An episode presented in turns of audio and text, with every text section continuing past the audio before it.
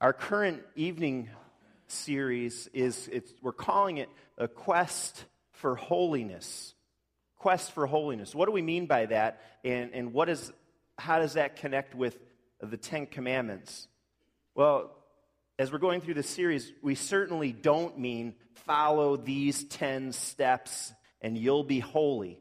Follow these 10 steps and you'll be saved. This is not 10 easy steps to health and happiness. We do mean by quest for holiness that the Christian life is an adventure and the Christian life is an exciting journey. We do mean by quest for holiness sanctification, becoming more holy, that transformation that we talked about this morning in the message. We do mean all of those things are a process and that God's people are called to be actively engaged in it and pursuing it holiness. The quest and pursuit starts with what that introduction of the Ten Commandments tells us salvation is from God. I am the Lord your God. It's in Jesus. He sent Jesus to set us free, to make us holy and righteous, and He gives us the Ten Commandments as the path to living for Him. The commandments cover all the different areas of our lives every different area you could possibly think of from our possessions to our worship to our speech to our family to our sexuality. They give us the full range of human life and tell us how to live for Jesus in each one. Six commandments, is a very short one you shall not murder. And it's very far reaching. We're going to focus in tonight. We can't cover everything. It's going to be a little bit of an overview, seeing that this commandment is especially about life. It's about life. First, the sixth commandment is about reverence for all life. The full biblical picture tells us that holy living, living for the Lord, involves reverence for all life. It doesn't say it directly, and you shall not murder, but this commandment is certainly focused on human life. And the reason we know that is because commandments 5 through 10 are all direct us to how we are to live in connection with other people. But what about other life? There's more than human life around us plant life, animal life. We may not murder a person because a person is a creature of God, but plants and animals are creatures of God too, aren't they? And any say or rule that we have over other life on this planet. It's not just naturally given to us. It doesn't come to us out of some evolutionary process, but it's a reign, it's a rule that's granted human beings by the sovereign one, by the creator. God gave man permission to eat plants and the fruit of the trees genesis 1 29 and 30 he gives us permission to eat the meat of animals genesis 9 3 the creator of life grants us the okay to do these things. It's not some inherent right. And very clearly god cares for people of course but god also cares for every living thing. Take a look at psalm 104 Matthew 6, 26 through 30. They all receive his attention along with the attention he gives mankind. There are many examples of this. We could point to Jonah 4:11 where we see that God cared even about the animals of Nineveh. And in Exodus 23 we read that if your donkey stumbled under its load, a believer in God was not allowed to stand by watching. That was against God's will.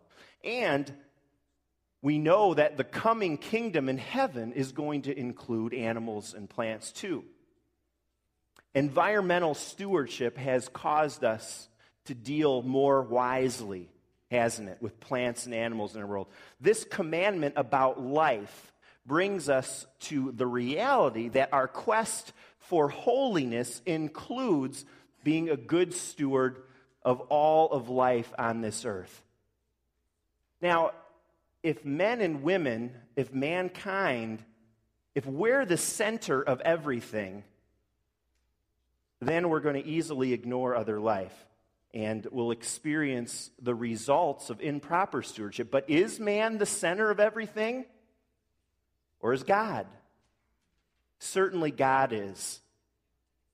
Are all living things subject to us like slaves? No. They're creatures of God. And so are we. Not that other living things are at the same level as human beings, and we have to avoid that extreme, and you see it out there, of elevating other creatures as if they are just as valuable in God's sight as people are. That's not what we're saying. Saving whales and saving babies are two very, very, very different things. But all life around us is created by God, and God, as creator, has delegated us to use the earth, not to abuse it, to care for and cultivate the land, not misuse his creation. Do you remember the movie Avatar? Did some of you see it last year? Big movie, biggest grossing movie of all time. It had a lot sort of underlying it, but it was very obvious. It was sending a message about life and the environment.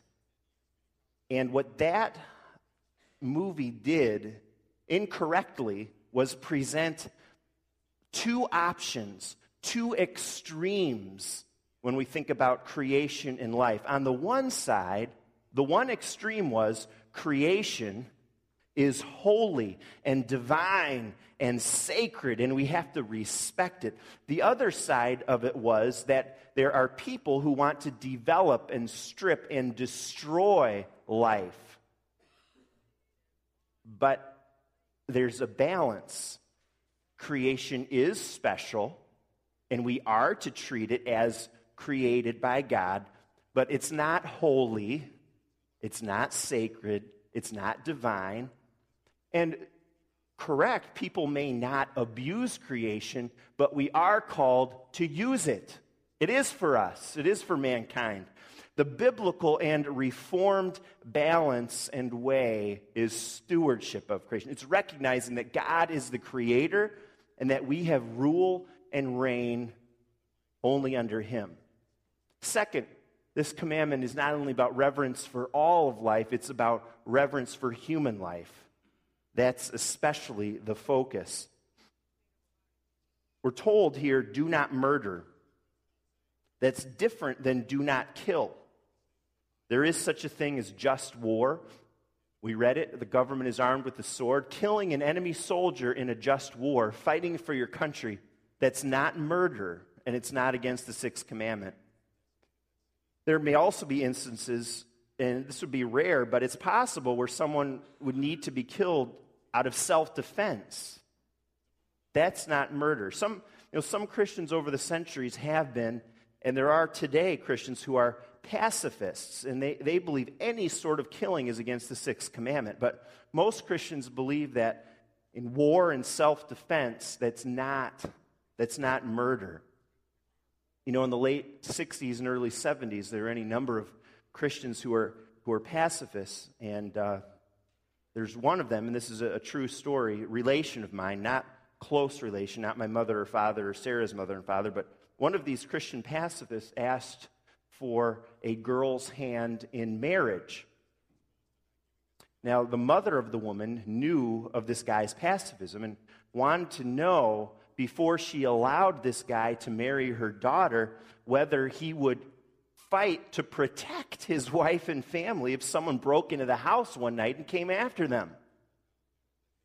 That made this guy stop and think a little bit about uh, how he looked at things. Self defense, just war, not murder by most Christian standards. All wrongful killing is what this is about. And abortion, euthanasia, certainly all become part of the discussion. Even beyond, we saw it in the summary of this commandment, even beyond the actual death of a human life, this command brings us to everyday stuff like belittling, insulting, hating someone. Doing those things with thoughts, words, looks or gestures, as well as in our deeds, it's a violation of God's will for us. Jesus makes that really clear in the Sermon on the Mount in Matthew 5. Then we have a positive side of this commandment, too, about life. It calls us to love our neighbors, to protect them from harm as much as we can. And it takes it even a step further to do good, even to our enemies. That's all the positive side.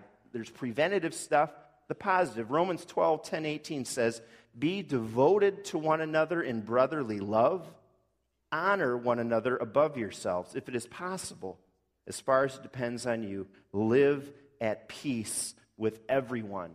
That's interpretation and calling based on the sixth commandment. We're called to love our neighbor.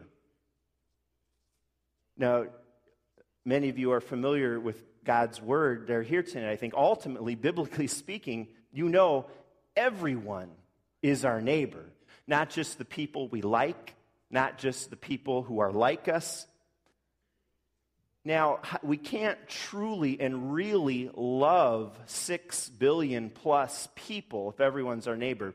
So, our call is to start where we are able. We start with those closest to us, those we rub shoulders with. We love them, even our enemies. For a believer, you want to be pro life tonight.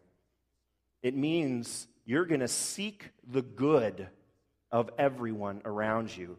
If you want to be pro life, it means you are seeking the good even of people you don't like, even people who rub you the wrong way, even of your enemies, people who are not seeking your good. That's what it means to be pro life, follow the sixth commandment. And this respect for human life, it extends to our own life. The Bible study starts out with this Lesson one of the Heidelberg Catechism I am not my own. I'm not my own. And where that's found in the Bible is 1 Corinthians 6 19 and 20. We read, You were bought with a price, so honor God with your body. To harm ourselves or recklessly endanger ourselves, that's not having respect for life either. And we could talk about this all. I mean, we, that, that can include to endanger yourself, to harm yourself. That can include abusing alcohol, taking drugs, overeating, doing anything that you know harms you. The, the deal with that is you are not Lord of your life. You're not the creator. Neither am I. God is. We belong to Him. We don't have the right to do anything but treat others and ourselves with the respect that go along with being a creature of the living God. It's one more, one more thought tonight, and that is that the sixth commandment calls us to per, a purposeful life and living. We respect all life, we respect human life. We're also called to purposeful living. We don't respect and honor life just for life's sake, though that's a start. And if we can con- convince non believers to respect life because it's life, that would be better than not respecting life. That would be wonderful. And the reality is, there, there are many sort of upright citizens and people who seem to respect life to a certain degree. That's good. The point is, there is much more than that for a believer. There's a greater reason and purpose to honoring life and respecting it. As one poet said, living is not life's greatest good. You hear that? Just living is not life's greatest good.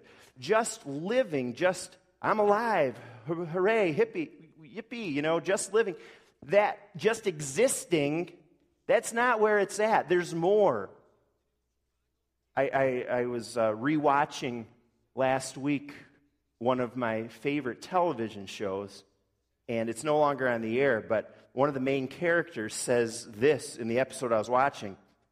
And this is a great quote It's not enough to live, people need something to live for. Living isn't a goal in itself. Just ask anybody who's alive but has lost his or her sense of purpose.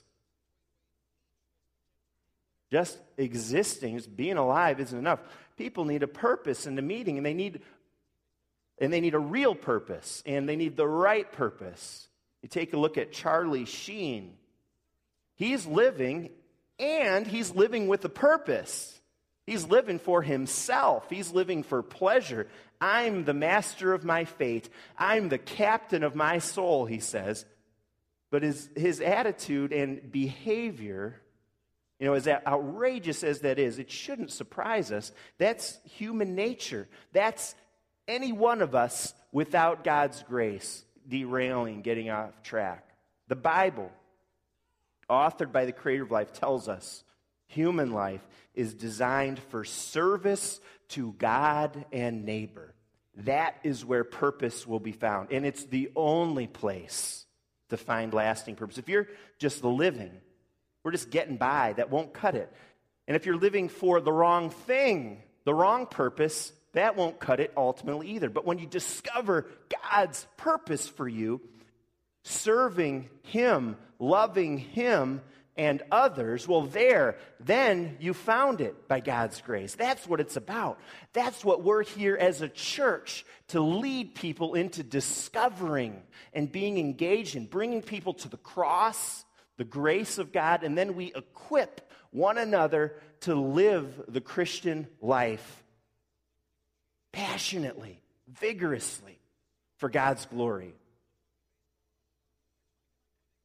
Have you settled into just living? Are you living for yourself? Or are you living passionately for God and others? The Westminster Catechism says the chief goal of human beings is to glorify God and praise Him forever. This is a night that's going to be filled with praise and worship. May our worship tonight inspire us and fill us to accomplish the purpose of all our living loving God, loving our neighbor as ourselves. And as a result, may that make us truly be a people of life.